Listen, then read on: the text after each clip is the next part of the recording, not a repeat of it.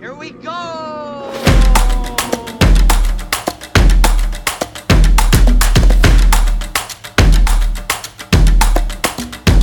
Hi, everyone, and welcome back to the Rec Room. I'm your host, Ben, and in the next 10 minutes or less, I'm going to take you through my recommendations and reviews of movies and TV that I've seen this week.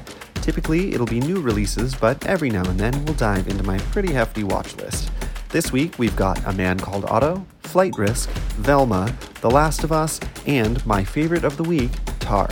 Timestamps for each of those are, as always, going to be in the show notes. Let's get into it.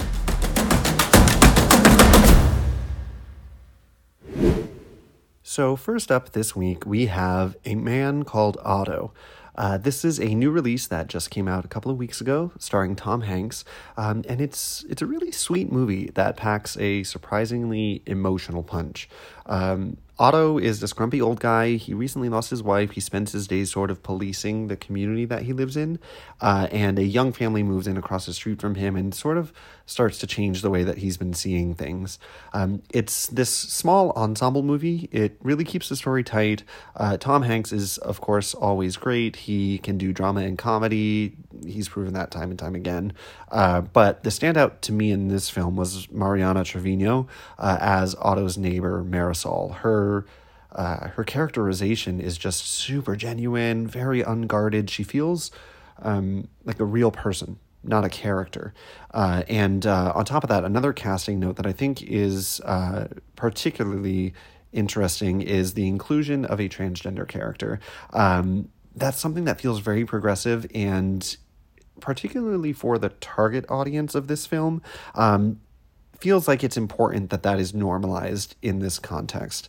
Um, so I'm just really glad that that was included. Um, the movie overall is a delight to watch. Um, these characters, as as they interact and grow together, their shared history in the neighborhood is revealed, and that's sort of where the emotional punch is packed. Um, the plot is fairly predictable. There's some pretty overt feel good moments, but uh, honestly, I was too busy crying and smiling to mind it, so I highly recommend checking it out. It is currently in theaters. If you're not already upset enough about the state of commercial air travel, check out Flight Risk on Prime Video. Uh, this is a documentary that tackles the controversy surrounding Boeing and its new aircraft called the 737 MAX. Uh, there were two fatal crashes within six months of each other in 2018 and 2019.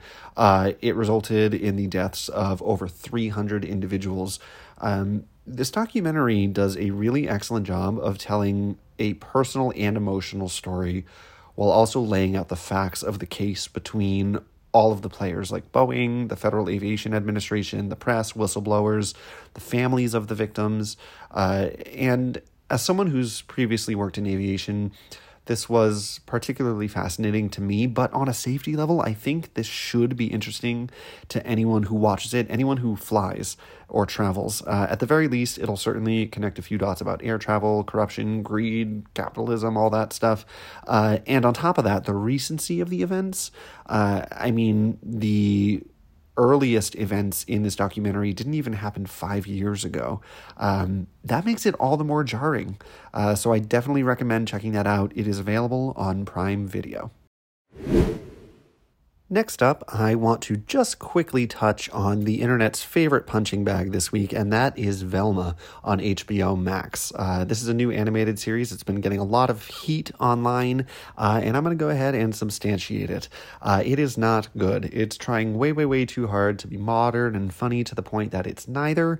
Um, the meta jokes are too recurrent to uh, to be humorous at all. I mean, you, you can only sort of reference the fact that you're a TV show making fun of a TV show so many times. Uh, the Scooby Doo IP really seems to have nothing to do with the plot or what's going on here at all, other than just to draw an audience in with the premise.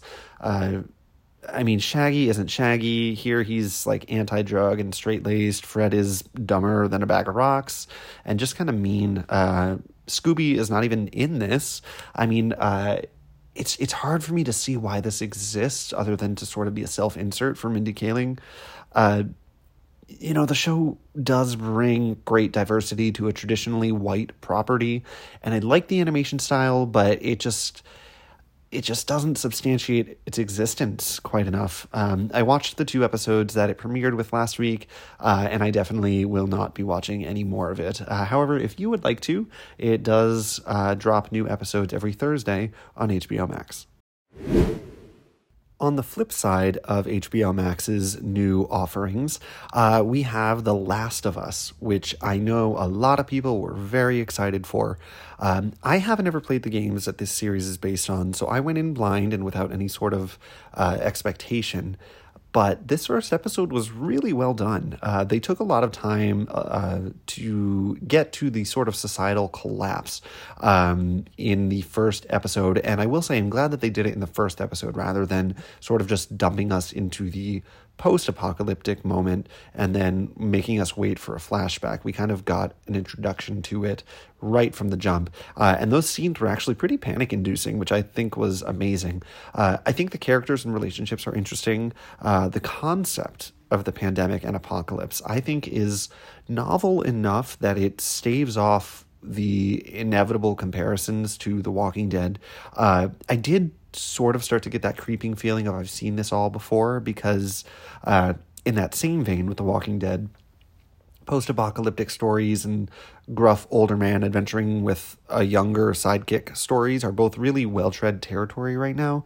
Uh, but I am cautiously optimistic. Uh, I'm hoping that this show plays out in a way that keeps it exciting and as fresh as this first episode was. Uh, and I think it seems worth taking the journey. Uh, so I'm going to keep watching it. We can touch back in uh, maybe mid-season, most likely uh, once the season has concluded. Uh, we'll we'll check it back out. That is on HBO Max every Sunday. Lastly, we have my favorite watch of the week, and that is Tar. This is a movie that came out limited release at the end of last year. Uh, it's now available for digital rental or purchase wherever you get your movies digitally.